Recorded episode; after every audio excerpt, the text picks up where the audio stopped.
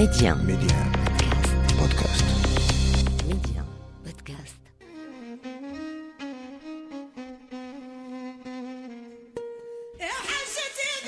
شيخة في ثقافتنا معيورة أقصد وصف سيء صفة قدحية توجه للنساء أساسا في حين أن مذكرها شيخ تطلق على السيد وكبير القبيلة اخترت أن أحكي قصص الشيخات لأنهن حرات قائدات وقويات.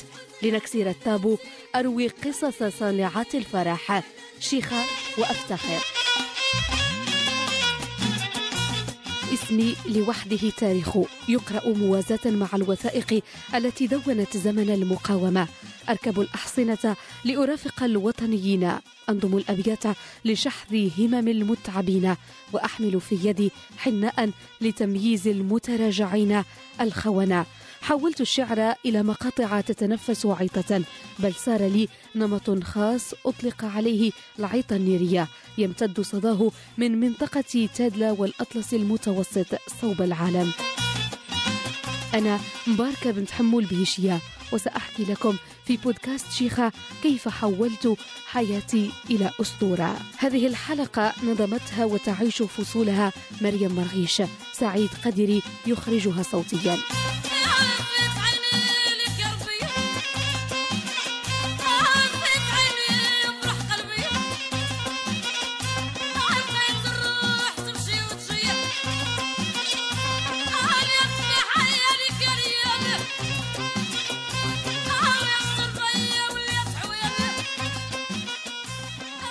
كيف حالكم؟ أرجو أن تستمتعوا بحلقة اليوم وقبل أن نبدأها وجهوا من فضلكم بوصلاتكم صوب بني ملال. هناك بتلك المنطقة ولدت وهناك عشت حتى مت. لا أحد دون تاريخ ميلادي أيضا لا أحد اكترث لتاريخ وفاتي.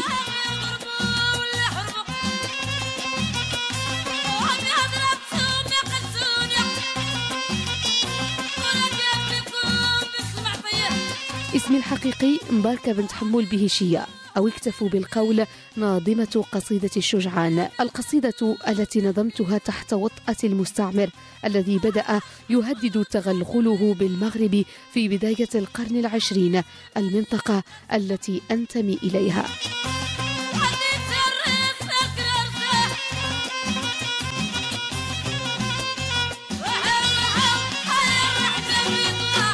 أظنكم تسألون منذ البداية ولكن ما علاقة كل هذا باسمي النيريا؟ لماذا لقبت بالنيريا في حين أن والداي اختار لي مباركة؟ في الحقيقة حتى مباركة اسم جميل كنت مباركة فعلا طيلة حياتي. لكن النيريا الذي اشتهرت به كان نابعا من رباطة جأشي وصلابتي وقوتي في مواجهة الأحداث التي عاشتها مناطق تدلا والأطلس المتوسط والتي برزت فيها قوية قوة النيريا أو العارضة الخشبية التي تشد الخيوط. كتبت أبيات القصيدة الطويلة بحرقة المدافع عن الوطن.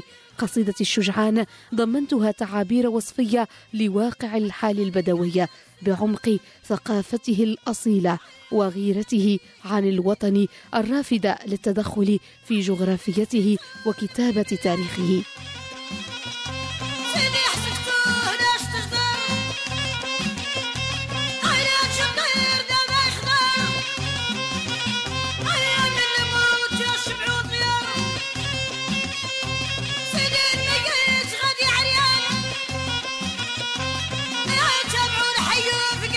قصيدتي ستجول المغرب ستغنيها قبائل تدلا ووجدت فيها الحمنة وأهلها ضالتهم اختارها الزعريون كما أهل السراغنة شعارا في مناسباتهم الوطنية وحتى الشخصية.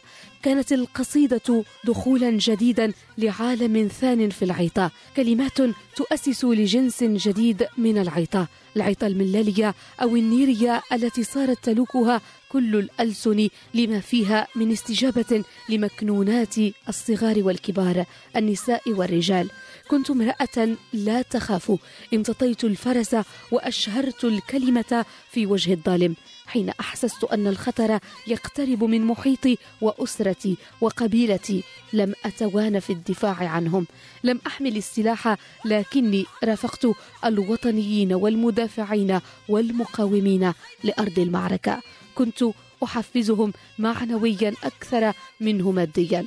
حين ألمح في أحدهم الرغبة في الاستسلام أو التراجع. أفضحه كنت أحمل معي دائما إناء مملوءا بماء مختلط بدقيق الحناء الذي لا يمكن أن يلمس سطحا إلا ولونه أتبع المدافعين عن الوطن حيث كانت وجهة معركتهم مع المستعمر ومن رأيته متراجعا أرميه بماء الحناء يتلطخ وهكذا يصير مميزا بين البقية معروفا بتخليه عن الوطن عن المقاومين. لما كان الأمر يسببه من إحراج لهم لم يتجرأ أحد يوما على الاستسلام. كانوا يواصلون الدفاع والمقاومة حتى النفس الأخير. الكمنجه والطعريجه كانتا كفيتين لأداء العيطة النيرية. أو خالي وخويلي كما أسماها البعض. كانتا كفيتين لإبلاغ رسائل محملة بحكاية التاريخ وقضايا المجتمع وحال الإنسان.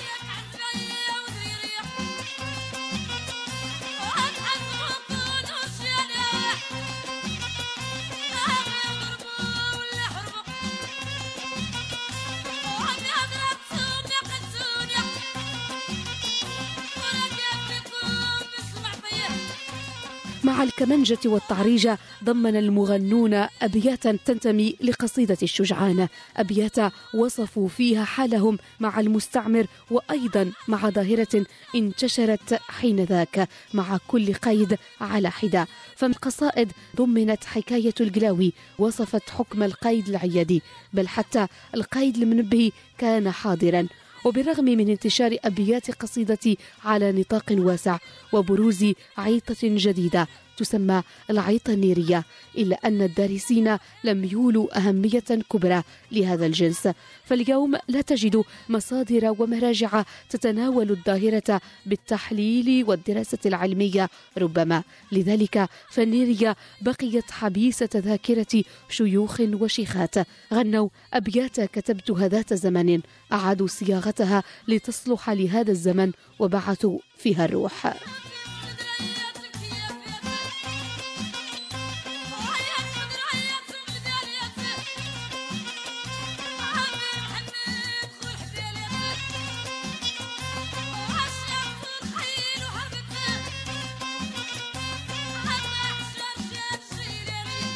فلسفتي في الحياة واضحة جدا.